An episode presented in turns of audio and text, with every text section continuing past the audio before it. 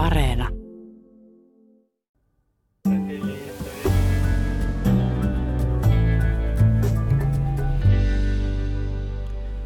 Suomen evankelisluterilaisen kirkon piispat edustaa kirkon ylintä johtoa. Nyt on rekry päällä. Tässä ihan pian on Suomen Turkuun astumassa virkaan uusi uskonnollinen johtaja. Minkälaisia ajatuksia sulla Hilkka herättää kysymys siitä, että kuka siellä nyt sitten piispan hiippaa tulee kantamaan? No onhan johtajuus aina valta-asema. Jos nyt mietitään vaikka tasa-arvon toteutumista koko maassa, niin Helsingissä papit saavat piispan hyväksynnällä vihkiä samaa sukupuolta olevia pareja, seurata siis Suomen lakia. Mutta kun liikutaan pohjoisemmaksi, niin Oulun hiippakunnassa piispa kehottaakin pitäytymään perinteisessä avioliittokäsityksessä. Ja nyt esimerkiksi Mikkelin piispa kehotti haastattelussa pappeja varomaan kommentoimasta ihan tämmöisiä keskeisiä yhteiskunnallisia kysymyksiä, kuten talouspolitiikkaa tai ilmastokriisiä. Tuntuu, että kyllä piispat pääsee aika vahvasti määrittelemään ainakin sitä kirkon ja laajemman yhteiskunnan välisiä suhteita, eikä jopa jollain tavalla ohjailemaan sitä kuuluisaa kirkon ääntä ja myös sen käyttöä. Minkälaista johtajuutta kirkko tuntuisi nyt sitten tarvitsevan ja minkälaista maailmaa haluaisi tuleva Turun piispa olla rakentamassa? Tätä selvitellään tänään toiselle kierrokselle pääseiden ehdokkaiden Turun arkkihiippakunnan hiippakuntadekaani Mari Leppäsen ja Turun Mikaelin kirkon kirkkoherra Jouni Lehikoisen kanssa. Olet kääntänyt korvasi horisonttiin. Minä olen Mikko Kuranlahti. Ja minä Hilkka Nevala.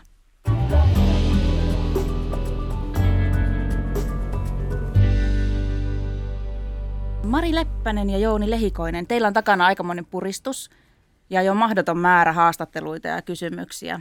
Ja niiden kautta on varmasti moneen kertaan tullut ajateltua, että minkälaista työpaikkaa te olette hakemassa. Minkälaisena työnä te näette Suomen evankelis-luterilaisen kirkon piispana olemisen, jos Jouni vaikka aloitat?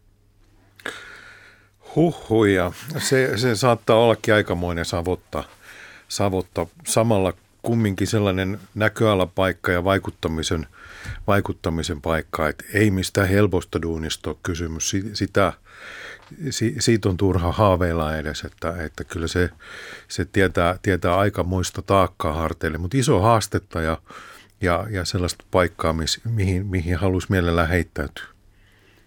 Entä Mari Leppänen, millaisena työnä piispuus sinulle näyttäytyy? No kyllä se on tärkeä työ, mutta se on myös isosti murroksessa oleva työ. Kun on toiminut piispa erityisavustajana, niin on aika realistinen käsitys siitä tehtävästä, mutta on usein jaotellut sen piispan tehtävän kolmeen osaan ja, ja yksi tietenkin tosi tärkeä osa sitä on se, että on seurakuntien tukena, seurakuntien työntekijän, seurakuntien vastuunkantajien tukena.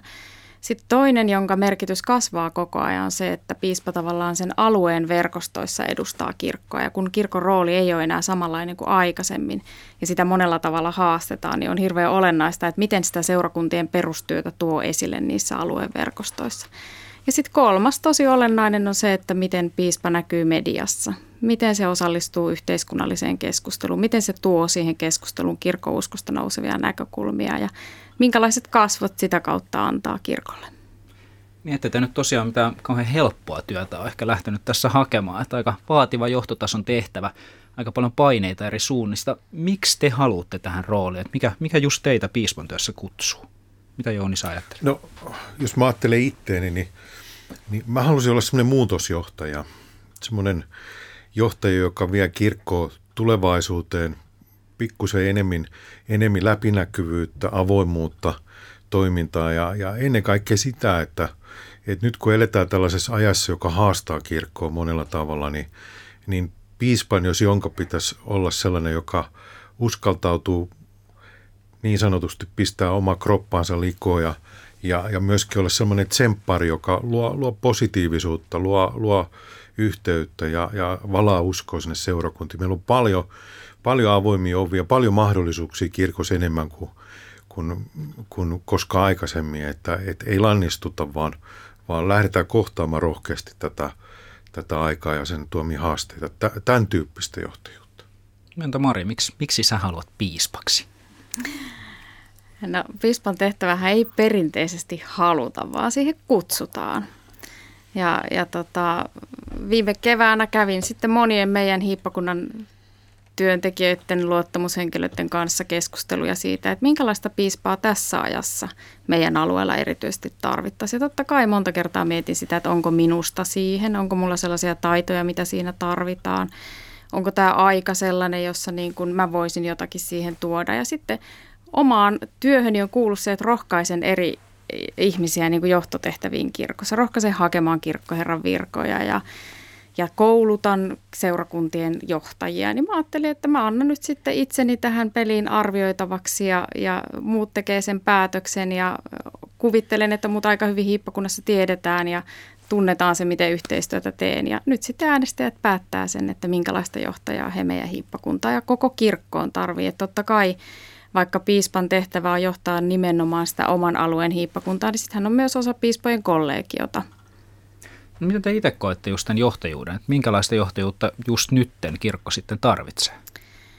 No kyllä mä ajattelen, että nyt tarvitaan rohkeutta, luottamusta, rukousta – Eli kirkko on ison murroksen keskellä. Et on usein sanonut, että me ollaan taloudellisen, toiminnallisen ja hengellisen murroksen keskellä. Et meidän hiippakunnassa on monia seurakuntia esimerkiksi siellä pohjoisosissa reuna-alueilla, jossa on tosi isoja haasteita sen takia, että niin kun kirkon rakenne on tehty silloin, kun yli 90 prosenttia ihmisistä kuuluu kirkkoon. Tällä hetkellä ollaan isossa murroksessa ja yksinkertaisesti se, että vanha ei toimi. Joudutaan tekemään tosi paljon vaikeita erilaisia päätöksiä – Toisaalta sitten äh, se, että on perinteisesti osallistuttu seurakuntien toimintaan, niin siinäkin odotukset ihmisillä on muuttunut. Täytyisi jotenkin rohkeasti lähteä kokeilemaan eri tavalla uutta, tehdä yhdessä vapaaehtoisten kanssa, lähteä erilaisiin verkostoihin rohkeasti ja toimii niin kuin yhdessä muiden kanssa. Et se ajattelu siitä, että jotenkin kirkko on niin kuin oma maailma, oma saareke, niin mä ajattelin, että sen aika on monella tavalla ohi ja nyt me ollaan yksi toimija muiden rinnalla ja me tuodaan sinne se kirkon viesti. Ja sitten kolmanneksi, niin kyllähän sitten myös ihmisten sellaiset hengelliset odotukset on muutoksessa, että kun ajattelee lapsia ja nuoria, niin ne ei kasva enää samanlaiseen todellisuuteen kuin mihin vaikka me on kasvettu. Ja monet asiat on heille vieraita ja sitten toisaalta tämä aika on täynnä monenlaista henkistä ja hengellistä etsintää. Ja ehkä semmoinen kirkon perinteinen toimintamuoto ei enää puhuttele kaikkia niitä. Ja se on mun mielestä iso suru ja sääli, jos meillä ei ole välineitä käydä näiden ihmisten kanssa dialogia ja he ei löydä niin kristillisestä perinteestä vastauksia elämän kysymyksiin. Koska mun mielestä tämä aika on täynnä elämän merkitysten etsintää ja isoihin, isoihin kysymyksiin kaivataan vastauksia. Ja ajattelen nyt vaikka tätä koronakriisiä, että minkälaisten kysymysten äärelle se on meitä vienyt tähän, tähän dialogiin ja näihin kysymyksiin kirkkoa tänä aikana tarvitaan kipeästi. Entäs Jouni, millaista johtajuutta kaivataan? Johtajuutta ylipäätänsä kaivataan. Et tuntuu välillä, että se johtajuus on pikkusen hakusessa. Jos me ajatellaan se, se iso, iso, niin sanottu iso kysymys, mikä, mikä kirkon sisällä on tällä hetkellä, niin meiltä puuttuu hengellinen johtajuus. Ja, ja, ja kirkon täytyy – pärjätäkseen tulevaisuudessa niin nostaa tätä, tätä profiilia ihan selkeästi ja, ja puhua asioista niiden oikeilla nimillä, uskaltaa luottaa siihen evankeliumi, joka, joka on, on kantanut sitä pari vuosituhannen aikan, aikana, että, että tämä on se kohtalon kysymys. Jos me siivotaan nämä ydinasiat tuonne periferiaan, niin, niin silloin me lakataan olemasta huomispäivän kirkko. Kirkko tarvitsee muutosjohtajuutta, se tarvitsee sitä, että, että, että me luotetaan, luotetaan toinen toisiimme, löydetään oikeat peli, jo, hyvä johtaja löytää oikeat pelipaikat alaisille ja, ja kannustaa niitä, niitä niiden vahvuuksissa. Jos mä ajattelen sitä, että mä oon itse noin 30 vuotta saanut olla, olla johta, johtajan tehtävässä, kirkkoherran tehtävässä, niin, niin ennen kaikkea tämä, tämä johtajuus on ihmisten johtamista. Ja, ja, ja siinä kohtaa niin kuin – niin kuin nämä vuorovaikutustaidot ja, ja kaikki se, mitä kentältä nousee, jopa ne kipeimmät kriisitkin, mitä joudutaan käymään läpi ja myöskin se johtajan oma heikkous ja yksinäisyys ja jopa epäonnistuminen työssään, kun ne, ne kaikki käy läpi, niin ehkä siitä seuloutuu sitten jotakin sellaista, mikä, missä niin kuin op, mitä opetellaan sitten myöskin, myöskin tota loppuikä ikä tässä hommassa. Että tässä ei koskaan, koskaan tule valmiiksi, mutta – Mä että nämä olisivat sellaisia näkökulmia, mitä itse, itse tota pidän tärkeänä. No onko teidän mielestä kirkossa johtajuusongelma, kun, kun tota, entinen kansanedustaja ja pitkän linjan kunta- ja kirkkopolitiikko Kirsi Ojansuu Kaunisto kirjoitti teologian pro-gradu-tutkielman Suomen evankelis-luterilaisen kirkon johtajuusongelmasta, että, että tämän mukaan niin kun, että edes piispat ei tiedä, että kuka sitä valtaa kirkossa käyttää, että, että kenellä on kirkon ääni. Onko tässä joku ongelma? Mä oon itse asiassa lukenut sen Kirsi Ojansuu kauniston gradun ja hän pohtii siinä tässä niin tämän hengellisen piispallisen johtajuuden ja sitten toisaalta tämmöisen maalikkojohtajuuden eroa ja niiden rooleja. Ja mä ajattelen, että molemmille niille on paikkansa. Että kyllä sillä, että meillä on niin seurakuntalaisia luottamuselimissä päättämissä asioista ja tuomassa siihen sitä ääntä, niin se on tosi tärkeää ja vanhasta on puhuttu niin yle, yleisestä pappeudesta ja erityisestä pappeudesta, mutta, mutta kyllä musta se piispan johtajuus on murroksessa. Ihan niin kuin monien muidenkin auktoriteettien semmoinen perinteinen asema, joka on jotenkin ollut itsestäänselvä ja annettu, niin se ei enää ole samalla tavalla sellainen, vaan se luottamus täytyy lunastaa joka päivä ja se vaatii erityisiä niin kuin yhteistyötaitoja ja dialogitaitoja ja semmoista kunnioittavaa otetta. Ja piispahan ei tee työtä yksin. Että se mielikuva jotenkin siitä, että sitä niin kuin yksi hoitaa sitä hommaa, niin se ei pidä paikkaansa. Että, että sitä tehdään yhdessä sen tuomiokapitulin työyhteisön kanssa ja tavallaan kaikki se työ on osa sitä piispan viranhoitoa he koko ajan tekee työtä niin kuin sen alueen seurakunnissa ja verkostoissa ja sitten toisaalta myös seurakuntien johtajien kanssa ja sitä yhdessä syntyy se näky siitä. Mutta kyllähän se sitten tietenkin piispalta vaatii erityisesti tänä aikana semmoista näkyä ja rohkeutta. Että meissä on kaikissa se puoli, että me jotenkin helposti maalataan maailmasta mustavalkoista ja käperytään sisäänpäin ja jotenkin ha- haihatellaan johonkin semmoisen taantumuksia ja yksinkertaisuuksien maailmaa. Ja tämä on aika ristiriitainen aika, missä me eletään. Ja meitä niin kuin – monet isot kysymykset haastaa, jos ajattelee ympäristöön liittyviä tai nyt tähän koronaan liittyviä, niin se, että löytyy niin kuin sitä semmoista rohkeutta ja toivoa ja sen sanottamista, että kirkon työllä on merkitys. Että oikeasti meillä on tärkeä paikka ja vaikka se kirkon rooli esimerkiksi yhteiskunnassa muuttuu tai että kirkko on taloudellisesti köyhempi, niin se ei tarkoita sitä, tai se tarkoittaa sitä, että me ollaan taloudellisesti köyhempi, mutta me voidaan olla muulla tavalla rikkaampi. Ja se roolin muutos voi niin kuin rohkaista meitä myös osallistumaan uudella tavalla siihen keskusteluyhteiskunnassa. Ja sitten mä ajattelin, että se on yksi tämän ajan iso kysymys, että eletäänkö me niin kuin me opetetaan. Että mä tavallaan ymmärrän sitä, että välillä ihmiset kysyy, että, että toteutuuko sovinto, toteutuuko yhdenvertaisuus, toteutuuko ne kaikki arvot, joista kir- kirkko viestii niin tässä meidän elämässä – ja mun mielestä me voidaan ja olemme silloin uskottava toimija, kun me oikeasti tehdään työtä sen eteen, että ne toteutuisi. No joo, mun mielestä niin kuin, mä oon saanut elää läpi, läpi tota 80-luvun kirkon, kirkon todellisuutta, niin kirkko oli aika erilainen silloin. Ja silloin oli sellaisia johtajia, jotka – jotka olivat semmoisia auktoriteetteja, jotka sanoivat, että, että, että mihin mennään ja missä mennään ja näin poispäin. Onneksi tämä kulttuuri on, on nyt poistunut ja, ja johtamisessa on, on toisenlaiset tuulet ja, ja, ja, tota, ja, ja, ja me puhutaan kirkossa paljon johtamisesta ja satsataan johtamiskoulutukseen. Se on todella hyvä asia, asia nimittäin jos johtamisessa on ongelmia, niin sitten on, on kirkossa on isoja ongelmia olemassa – ja, ja, ja tota, myöskin, myöskin paikallisseurakuntatasolla niin tämä, tämä johtaminen on aivan, aivan avainkysymys. Saati sitten, sitten isommassa viitekehyksessä, niin kuin nyt jos ajatellaan piispan hommaa. Johtaminen on aina, aina tota, se on yhteistyötä, mutta kyllä johtaja on aika yksinäisellä paikalla välillä ja, ja hän on se, joka joutuu ottamaan ottamaan iskuja vastaan. Sillä täytyy olla vähän paksunahkainen kaveri, ettei ihan, ihan kaikesta ota turhan paljon itteensä itseänsä, että, että osaa nähdä myöskin sen, että, että ihmisillä on oikeus mielipiteisiinsä ja joskus ne mielipiteet saattaa mennä ihon alle, mutta täytyy yrittää ymmärtää myöskin sitä, sitä todellisuutta, missä me eletään. Kirkko kaipaa tällä hetkellä persoonia eikä kopioita ja tämä, on hyvin tärkeä myöskin johtamisessa, että jotenkin kirkollisessa interiöörissä helposti me taannutaan sellaiseksi, sellaiseksi samanlaisiksi – tota, saarnanuoti ja, ja, ja korulauselmia halli, hallinnoijiksi kuin, kuin tota, niin monesti muualla yhteiskunnallisilla tasoilla. Ja mun mielestä kirkko kaipaisi nyt sellaista, sellaista vähän tuoretta, tuoretta värikästä otetta myöskin tähän johtamiskulttuuriinsa. Ja, ja, ja tämä on sellainen, sellainen tota, yksi hyvä, hyvä tota, mun mielestä hyvä näkökulma tähän aikaan, aikaan kun puhutaan johtamisesta. Sä oot usein Jouni sanonut tänne, että kirkko kaipaa persoonia, ei kopioita ja ajattelen, että vi- oot viitannut sille tähän piispakuntaan, niin koetko, että he ovat toistensa kopioita? Ja ajatteletko, että siihen toisit jotain uutta? Nyt heitit Mari hyvän kysymyksen. Kuinka meillä on aikaa?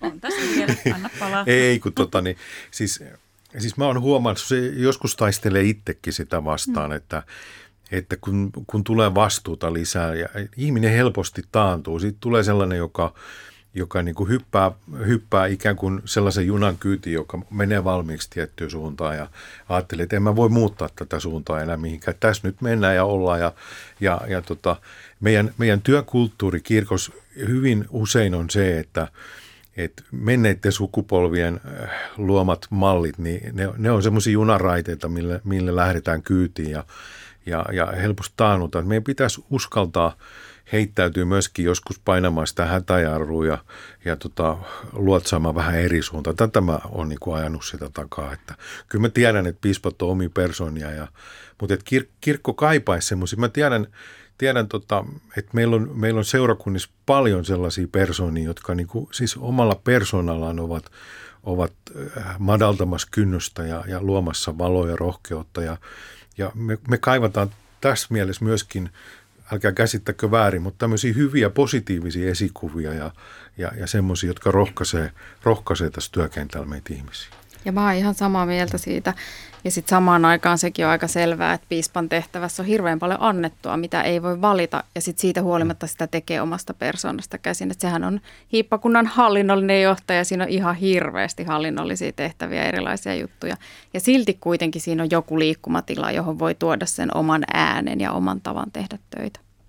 Koetteko te, että tarvittaisiko me nyt myös kirkkoon siis sellaisia johtajia, jotka tekisivät selkeämmin jotain päätöksiä? Koska helposti näyttää ainakin ulospäin varmasti siltä, että kirkossa vähän niin kuin samat esimerkiksi tasa-arvokysymykset pyörii pöydässä, pöydällä vuodesta toiseen ja ihan samoja argumentteja käytetään vuodesta toiseen ja sanotaan ehkä, että, että toisaalta, että uskon nimissä pitää kunnioittaa erilaisia näkökulmia ja toisaalta vähän saa myös uskon perusteella sit syrjiä tiettyjä näkökulmia. Tämmöinen päättämättömyys, mitään päätöksiä ei tunnuta kuinkaan yhdessä tehtävän. Voiko tämmöinen jatkua? Tunnistatteko te tällaisen näkökulman ylipäätään?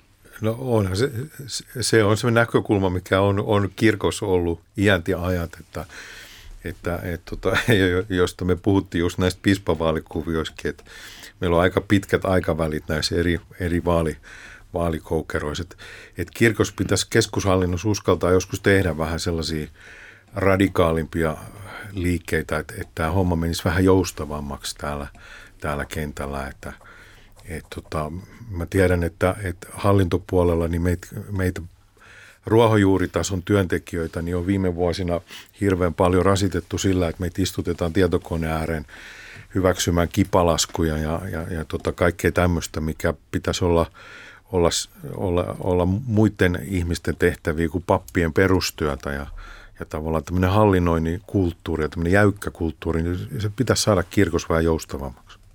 Mä näen niin, että piispa loppujen lopuksi ei tee päätöksiä muuta kuin, siis piispa tekee päätöksiä osana niin kuin muiden joukkoa. Että hän suunnilleen itse päästää niin kuin rovas, jos ajatellaan ihan niin kuin päätöksiä, niin ketä saa rovastin arvonimen, mutta muuten hän on niin kuin osa muita. Ja siinä tavallaan edellytetään sitä kykyä yhteistyöhön. Ja nyt mun mielestä kysymys on enemmän niistä arvoista, jotka on siellä päätöksenteon takana minkälaisia arvoja, minkälaisia asenteita siihen tuo. Että kyllä se piispan oma liikkumatila on enemmän siinä arvovaikuttamisen ja yhteiskunnallisen keskustelun alueella. Ja päätöksiä tehdään sitten yhdessä toisten kanssa. Jos mennään nyt kohti näitä arvoja, jos aiemmin Mari sanoi että just, että kysymys on myös siitä, että eletäänkö niin kuin opetetaan tai uskotaan, niin jos mennään tähän kristinuskon eettistä opetusta ja teidän näkökulmia siihen, että, että minkälaiseen esimerkiksi ihmisten välisen yhteisöllisyyteen ja siihen, miten täällä pitäisi toinen toisiaan kohdella, mihin kristinusko ihmisiä kutsuu, niin miten te näette, mikä on se keskeinen, minkälaiseen ihmisyhteisöllisyyteen kristinusko sitten tässä ajassa ihmisiä kutsuu? Mm.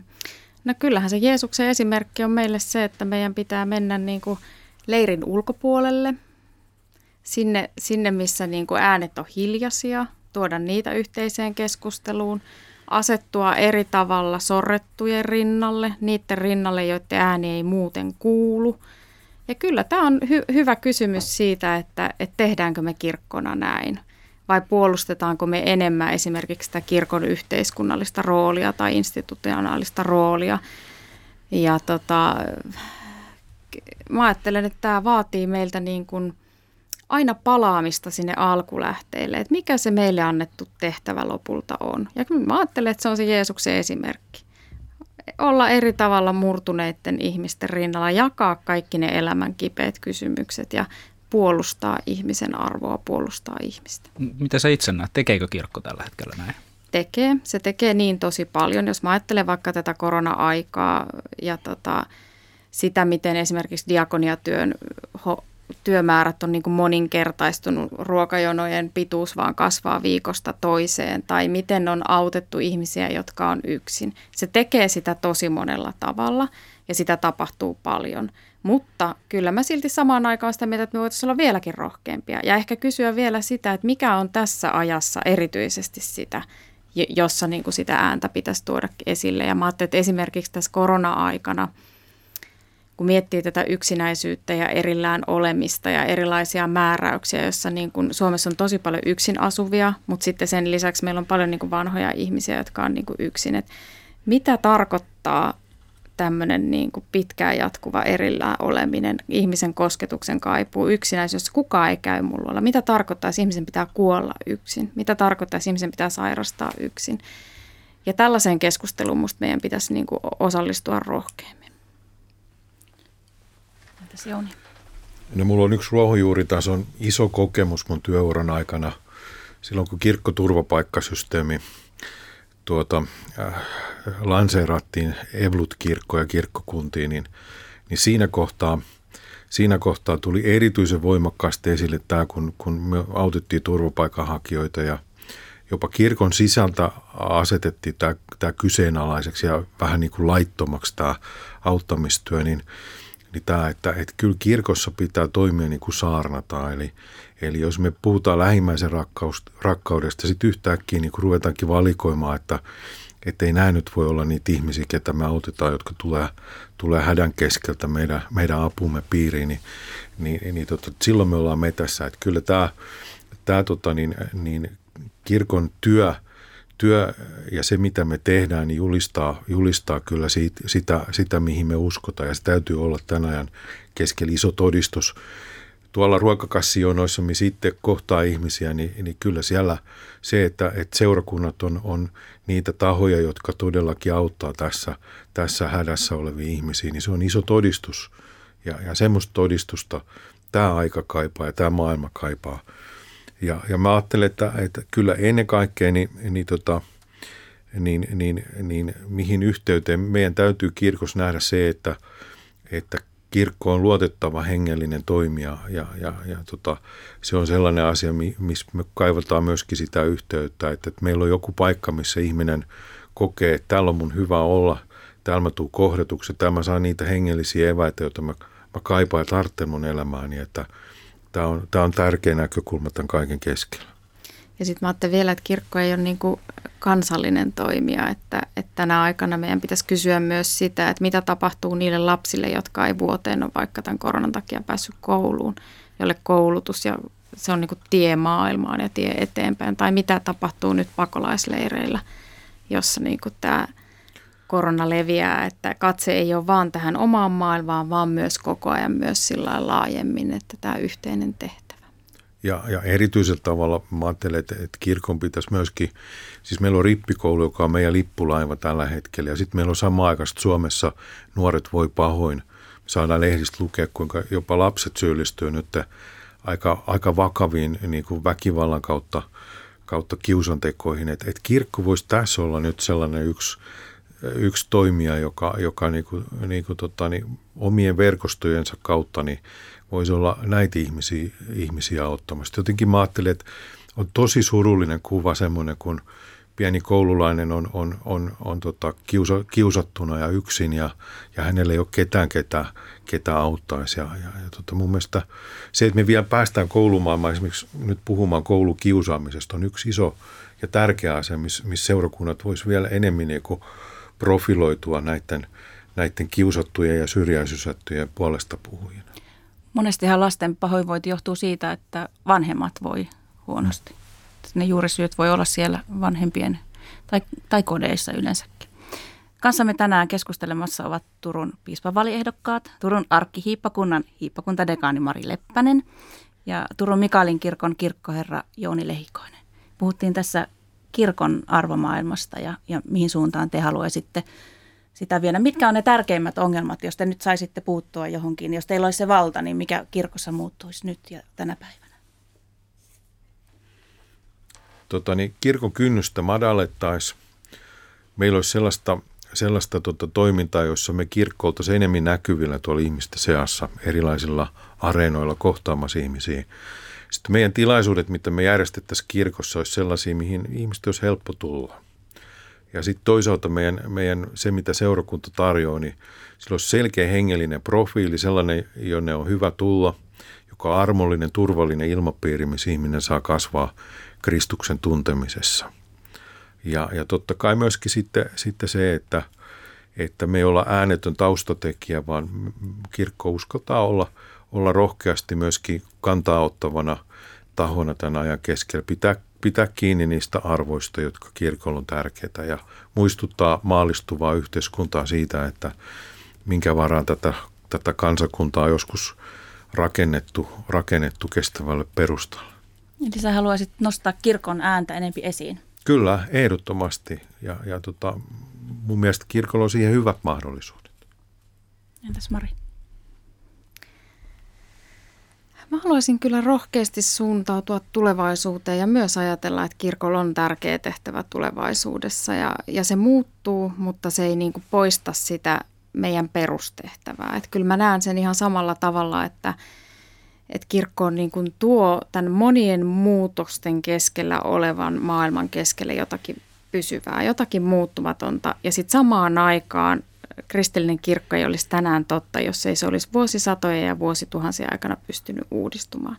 Mä toivoisin, että mun johdolla voitaisiin edistää sitä, että kirkossa yhä enemmän seurakuntalaiset, työntekijät, vapaaehtoiset toimis yhdessä. Mä toivoisin, että meidän kirkkojen ovet olisi enemmän auki yksityistä hiljentymistä varten, yhteisöllisyyttä varten, hädässä olevia ihmisiä varten.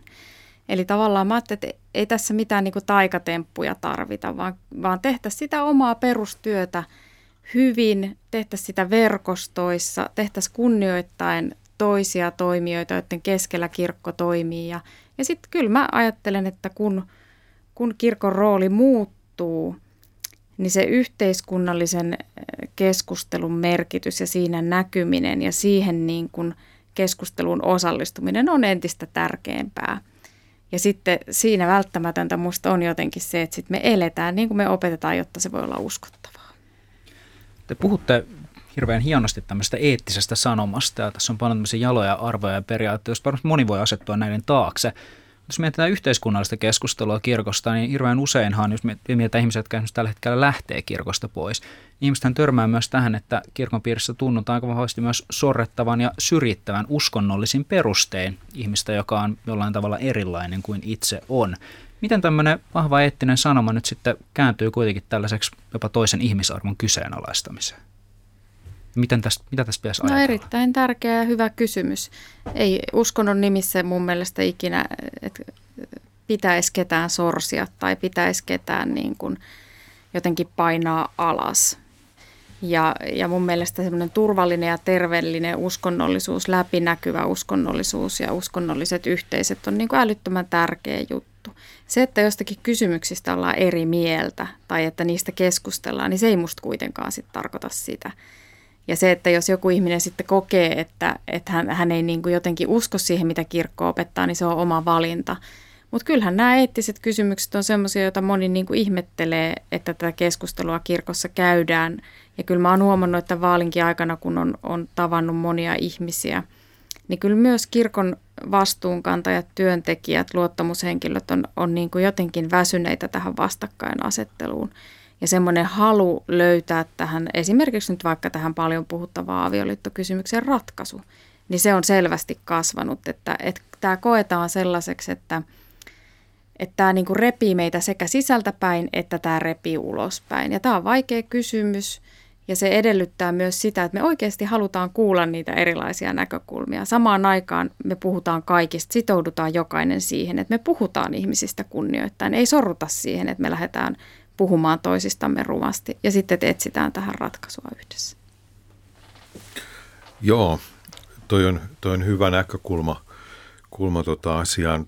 Toisaalta niin kuin – mun mielestä on itsestään selvää, että silloin kun me ollaan hengellisessä yhteisössä, niin, niin kaikkia kohdellaan hyvin. Ja, ja kaikenlainen hengellinen väkivalta ja, ja, ja alistaminen ja sortaminen ei kuulu terveeseen hengelliseen elämään. Jos, jos on vinoutuma, niin sitten se täytyy saada korjattua. Toisaalta sitten täytyy myöskin pitää mielessä se, että jokaista ihmistä täytyy kohdella armollisesti. Ihan jokasta, riippumatta siitä, mikä on hänen, hänen tota taustansa tai, tai persoonansa. Mutta sitten kirkko, kirkossa on kumminkin jotakin, mikä on luovuttamattominta ja mistä on hyvä pitää kiinni, kiinni ja, ja, ja se on se kirkon sanoma ydin, ydin tota, minkä ympärille meidän, meidän kirkon hengellisyys rakentuu. Ja, ja, ja tota, nämä on, nämä on sellaisia, sellaisia todellisuuksia, jotka kulkee sopusoinnus keskenänsä. Ja, ja ehkä vähän mediaakin voisin, voisin ravistella siinä välissä, usein, me, usein media kategorisoi asioita ja, ja, ja tota, tuo, tuo vähän niin kuin tätä, tätä, tätä näkökulmaa, missä, missä ihmisiä jaotellaan eri, eri ryhmiin, niin, niin esille. Mä tiedän, että että se avioliittokysymyksessä, mikä on, on, on kipeä kysymys, niin on, on myöskin se puoli, että moni ihminen sitten, sitten kokee, kenellä on perinteinen kanta asiasta, että, että, että he jää jotenkin nyt marginaaliin tässä näin, että asioita jyrätään omalla, omalla vauhdillaan heidän ylittää. Ja, ja mun mielestä tässä nyt, jos missä kysymyksessä, niin meidän pitäisi, pitäisi ymmärtää toinen toisiamme ja, ja, ja, ja uskaltaa, uskaltaa dialogia, keskusteluja. Ja mä uskon, että sitä nyt ollaan ainakin tämän meidän rundimme aikana koitettu, koitettu hyvässä hengessä käydä. Mulla on jäänyt teistä semmoinen käsitys, että te molemmat olette sitä mieltä, että kaikki mahtuu nämä kirkon sateenvarjon alle. Että, Mutta mut miksi se ei sitten näyttäydy ulospäin siltä, että kirkko on suvaitsevainen ja moniääninen ja moninainen. Se näyttää siltä, että, että se on semmoinen patriarkaalinen – linnake, missä ei saa homot ja lesbot mennä naimisiin ja siellä on sitten tällaisia naispapeista ei oikein tykätä ja muuta, se julkisuuskuva on semmoinen, niin mitä te tekisitte, että se olisi houkuttelevampi vaikka nuorille naisille, jotka vähän vierastaa tätä tasa-arvokysymyksenkin takia kirkkoa? No kirkkokin koostuu ihan vaan tavallisista ihmisistä ja, ja se kertoo siitä, että sen takia meilläkin niin kun, tämä on varsin inhimillistä. Mutta Kyllä, niin kuin musta se on, se on tärkeää tiedostaa, että kirkon piirissä edelleen tapahtuu sellaista, että esimerkiksi nyt naisia tai vähemmistöjä kohdellaan huonosti. Ja se, että sanotaan, että sellaista ei niin kuin ole, niin musta se on epärehellistä, koska ainakin itse meidän hiippakunnasta kuulen, että sellaista tapahtuu. Ja silloin on olennaista, että meillä on rakenteita, joilla niihin voi puuttua. Ja tämä avioliittokysymys on nyt sellainen, että mä ajattelen, että siinä pitäisi, niinku, sitä pitäisi lähestyä koko ajan niiden ihmisten näkökulmasta, joita se koskee ja pitää se siinä mielessä, kun me siitä asiasta keskustellaan. Mä itse edustan sitä ajattelua, että toivoisin, että kaikki parit voitaisiin kirkossa vihkiä, mutta samaan aikaan ajattelen, että on todella tärkeää kuulla niitä erilaisia näkökulmia. Ja niin kuin aikaisemmin viittasin jo tuohon, että, että, että ihmiset on niin kuin väsyneitä tähän vastakkainasetteluun ja tähän täytyy löytyä ratkaisuja. Osaltani tukisin siinä arkkipiispaa, missä hän nyt niin pyrkii viedä tätä keskustelua eteenpäin ja löytää sitä sovintoa. Että kun Jeesus syntyi maailmaan, niin, niin meille sanottiin, että rauha maassa ja ihmisten kesken hyvä tahto. Ja musta on aina välillä hyvä kysyä sitä, että, että toteutuuko tämä meidän elämässä. Ja jos ei se toteudu, niin kirkon pitäisi palata sinne alkulähteille, olla rauhan, rakkauden ja niin kuin levollisuuden, luottamuksen jotenkin semmoinen yhteisö. Ja, ja sitähän sanotaan, kun puhutaan hengen hedelmistä, että kyllä se meistä näkyy se ilo, rakkaus, rauha, kärsivällisyys silloin, kun me jotenkin itse koetaan se, että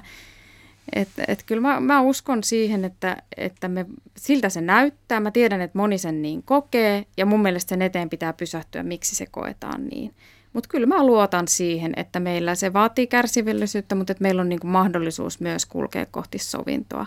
Ja kyllä mä haluaisin itse ainakin edistää sitä, että, että kirkko voisi toisaalta niin sisällään, mutta myös yhteiskunnassa olla sellainen toimija, joka rakentaa sitä sovintoa ja yhteisymmärrystä ja rauhaa eri tavalla ajattelevien keskellä. Tämähän on sellainen kysymys, mitä piispa ei tule ratkaisemaan meidän hippokunnassa. Ja, ja totta kai piispan ääni, ääni on, on siinä tärkeä tärkeä. Mä itse ajattelen, itse, itse, itse asemoidun tähän nykyisen avioliittonäkemyksen taakse ja, ja, ja mun mielestä se on ihan fine. Se, se, se ei ole, ole tasa-arvokysymys mulle. vaan se on, se on kysymys, joka liittyy vakaumukseen.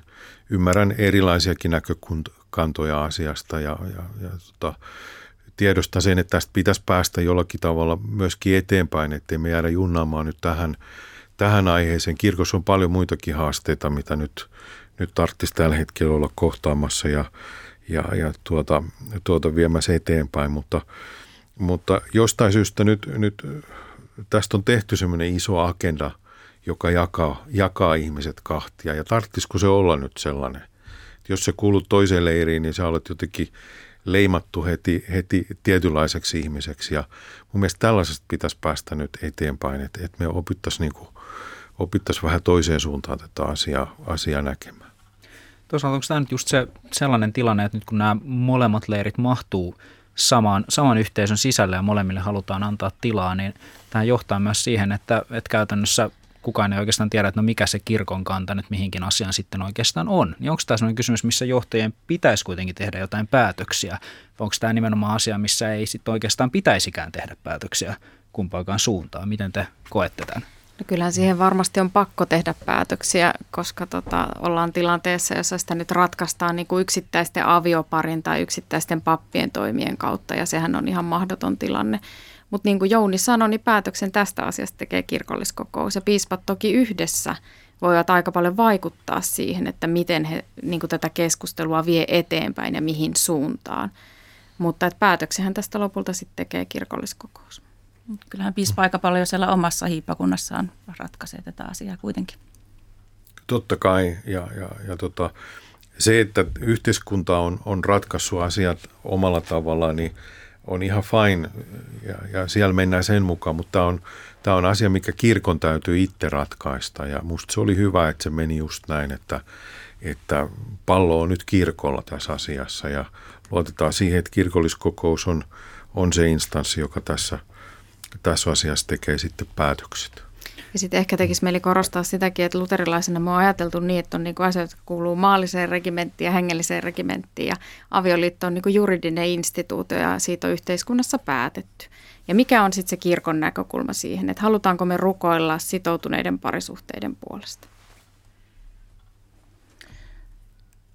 Tosi tämmöinen ikuisuuskysymyshän tämä on ollut kyllä, että, että se varmaan jonkinnäköinen ratkaisu siinä, siinä pitäisi nyt, nyt jotenkin tuntuu siltä, että mikä, mikä niin kuin, ilmastonmuutos on nyt sellainen, mikä on niin kuin tulossa. Ja se on sellainen asia, mikä ihmisiä kiinnostaa ja varsinkin nuoria ihmisiä painaa ja arveluttaa ja tekee elämästä niin kuin epävarman. Niin miten kirkon pitäisi olla mukana tässä ilmastonmuutosasiassa? Miten te näette kirkon roolin tällaisessa suuressa kysymyksessä?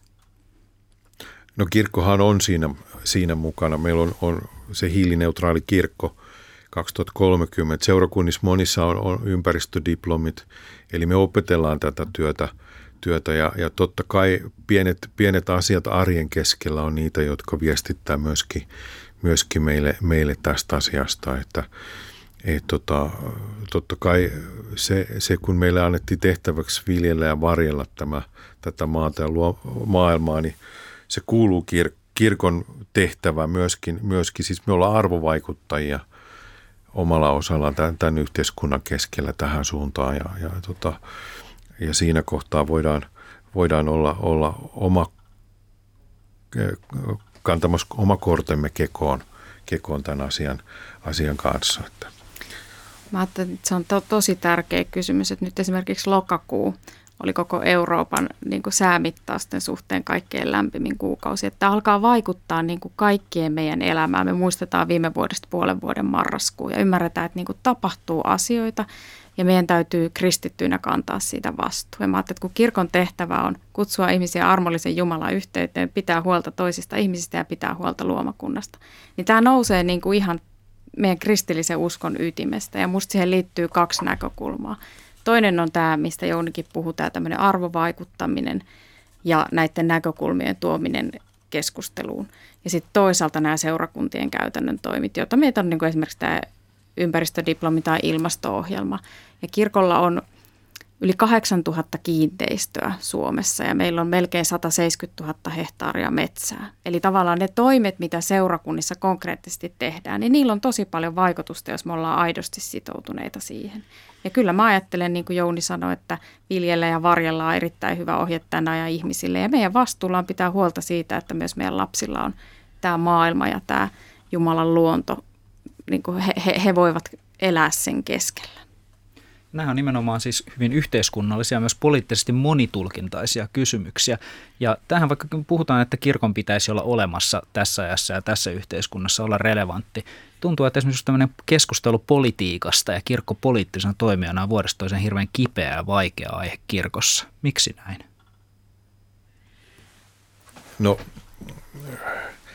mä luulen, että et, et, tota, kirkko nyt siinä mielessä vierastaa poliittista puhetta. Onhan kirkko yksi, yksi tärkeä yhteiskunnallinen ääni, mutta sen täytyy myöskin nähdä se, että, että tota niin, niin eri, erilaisista poliittisista viitekehyksistä tulevat ihmiset niin vois kokea kirkon myöskin kodikseen, eli, eli että sinne mahtuisi, mahtuisi tässä, tässä, tässä mielessä, että, että kirkko ei mielletä jonkun tietyn poliittisen suunnan, suunnan äänitorveksi. Kirkon täytyy ottaa se paikka, paikka ihan itse, sille kukaan ei anna sitä, vaan, vaan, vaan sen täytyy rohkeasti myöskin osata hanskata erilaisen, erilaisten poliittisten viiteryhmien kanssa omasta arvomaailmastaan käsin. Ja, ja mun mielestä tämmöistä keskustelua kyllä yhteiskunta kaipaa, missä kirkko myöskin on rohkeana keskustelijana mukaan. Mä näen hyvin samalla lailla, että kirkko ei voi olla sitoutunut yksittäiseen puolueeseen ja sillä tavalla kirkko ei ole poliittinen. Ja sitten samaan aikaan kirkon, kirkko ottaa niin omista arvoistaan käsin yhteiskunnalliseen keskusteluun osaa ja tekee sitä eri puolueissa toimivien ihmisten kanssa ja vuoropuhelussa heidän kanssa. Mä haluaisin kysyä tähän loppuun, että miksi kirkko on olemassa? Mä ajattelin, että kirkon tehtävä on murtaa ihmisten yksinäisyyttä tässä maailmassa ja kuoleman edessä. Eli se on täällä siksi, että ihmiset voisivat olla turvassa tässä elämässä ja sitten vielä siinä kohtaa, kun oma elämänmatka päättyy. Eli kyllä kirkon tehtävä on julistaa Jumalan valtakuntaa ja rakastaa toista ihmistä ja rakastaa tätä maailmaa.